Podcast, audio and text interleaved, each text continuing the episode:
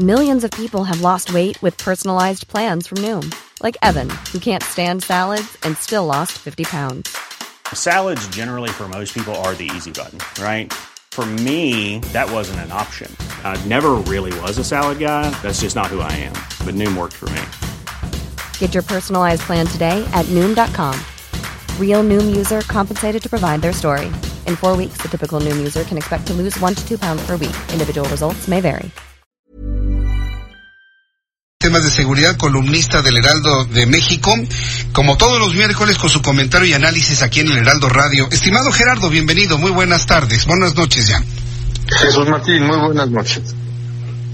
¿De, de qué nos vas a comentar el día de hoy, Gerardo? Mira, eh, el día de los últimos días ha habido una enmarañada de declaraciones de los, de los gobernadores, sobre todo de Acción Nacional, porque el secretario Durazo, en la mañanera con el presidente Andrés Manuel, entregaron los informes de a cuántas reuniones mañaneras de coordinación de seguridad en sus estados han asistido. Y esto pone sobre la mesa el tema de la coordinación de los gobernadores con la federación en materia de seguridad. Los datos son contundentes. En los estados donde ha habido menor participación de los gobernadores, se ven resultados dramáticos en temas de seguridad. Y no es por ser un vocero o palero del gobierno de la, de, de, de, del gobierno federal, sino que el problema es que cuando en una federación se tienen gobernadores de un distinto partido político y un gober y un presidente de otro, son naturales los conflictos y el problema de la seguridad es el que más le importa a los ciudadanos. Te voy a poner un caso. El gobernador Carreras en San Luis Potosí es el gobernador junto con Claudia Sheinbaum que más participa en las reuniones mañaneras y los resultados son evidentes en San Luis Potosí que había una reducción en materia de la inseguridad y la violencia. Claudia Sheinbaum, por supuesto, que se levanta todas las mañanas para asistir a las reuniones de coordinación en materia de seguridad, pero en la Ciudad de México no estamos viendo sus resultados. ¿Qué quiero decir con esto? Que no por madrugar se amanece más temprano, no por participar en todas las mañaneras vamos a tener resultados en materia de seguridad. Pero sí es fundamental, Jesús Martín, que los gobernadores y el presidente de la República y su secretario de Gobernación diriman sus problemas políticos para resolver los problemas de seguridad que tienen los estados. Concluyo. Los gobernadores son responsables del 80% de los delitos que se cometen en este país. Y en este sentido, el presidente de la República cometió el gravísimo error de todos los días hablar de seguridad y pensar que él es el único responsable de solucionarnos nuestros problemas. Creo que era una cuestión de tiempo de que el secretario Alfonso Durazo aceptara y responsabilizara, mandara la señal de que también los gobernadores tienen que asumir la responsabilidad que, que tienen en materia de seguridad con sus gobernados. Entendemos el, el, el, tema de la seguridad como algo fundamental en donde los gobernadores tienen que estar presentes, pero fíjate que escuchaba las declaraciones de Diego Sinué criticando mucho las, eh, la lista de asistencia, porque dice, hasta la lista de asistencia está mal, dice que asistí tres veces, no he asistido a ninguna, dijo Diego Sinué eh, molesto. Pero fíjate que la idea de López Obrador ha sido descentralizar las cosas. Por un lado quiere tener las secretarías de Estado fuera del centro del país, quiere tener en otras entidades de la República, pero quiere los gobernadores cerca, en el centro, ¿no? En, un, en una señal muy clara de centralización de las decisiones. ¿Cómo lo ves tú, Gerardo? Mira, el, el, el, problema que de la seguridad es que tiene que haber una coparticipación de los tres órdenes de gobierno. Eh, y me parece que los gobernadores han disfrutado todo este año en que el presidente se dedica a hablar qué es lo que está haciendo en materia de seguridad y ellos están guardaditos.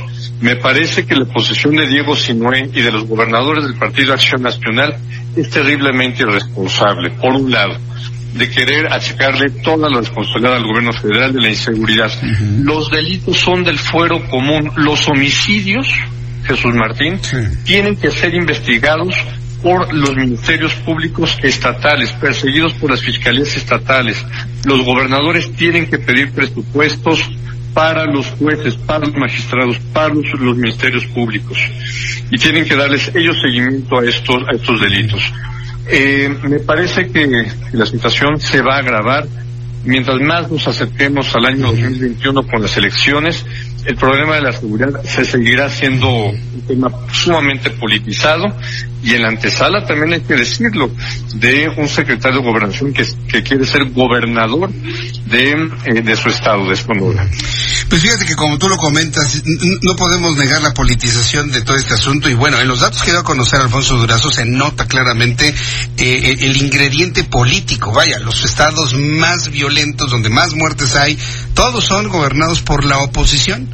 Pero de manera paralela desde los Estados Unidos se emite una recomendación para no ir a ciertos estados y Guanajuato no está en la recomendación para no ir a ese estado de manera particular, siendo el primero que tiene la cantidad de asesinatos, como lo dijo Alfonso, Alfonso Durazo. Y además, Guanajuato aparece en primer lugar o de los primeros lugares en la evaluación que hacemos aquí en el Heraldo y Caudai. cómo explicar esta discrepancia de datos, estimado Gerardo?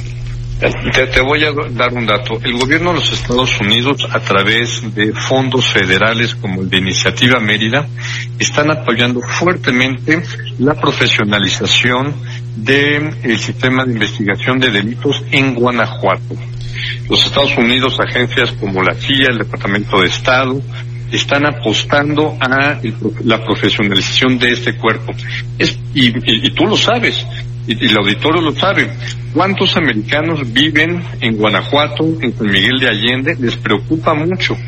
La violencia en Guanajuato está focalizada en el tema del robo de hidrocarburos y en la lucha del cártel eh, de Santa Rosa de Lima con los cárteles del Pacífico y el cártel Jalisco Nueva Generación. Entonces, eh, es por eso que medianamente Diego Chinoé se siente blindado de contestarle tan agresivamente al presidente de la República. Yo hubiera sido un poquito más moderado, decir, lo que tenemos que apostarle es a la coordinación, a la cooperación entre fuerzas estatales y federales. Bien, pues Gerardo, vamos a estar como siempre muy atentos de tus comentarios, análisis, tu columna, en fin. Yo te agradezco como todos los miércoles el que estés con nosotros aquí en el Heraldo Radio. Muchas gracias, Gerardo Rodríguez. Gracias, Jesús Martín. Fuerte abrazo. Que te vaya muy bien. Hasta luego. Fuerte abrazo. Tiene toda la razón, Gerardo. ¿eh? Esto es apenas el principio. ¿eh? Esto es apenas el principio de lo que se antoja será un choque de trenes entre algunos gobernadores y el presidente de la República por el tema de la seguridad con miras hacia la elección del año 2021. A ver cómo se, a ver cómo se van a se van a poner las cosas. Hey, it's Paige DeSorbo from Giggly Squad. High quality fashion without the price tag. Say hello to Quince. I'm snagging high-end essentials like cozy cashmere sweaters, sleek leather jackets, fine jewelry, and so much more. With Quince being 50 to 80% less than similar brands and they partner with factories that prioritize safe ethical and responsible manufacturing i love that luxury quality within reach. Go to quince.com slash style to get free shipping and 365 day returns on your next order. quince.com slash style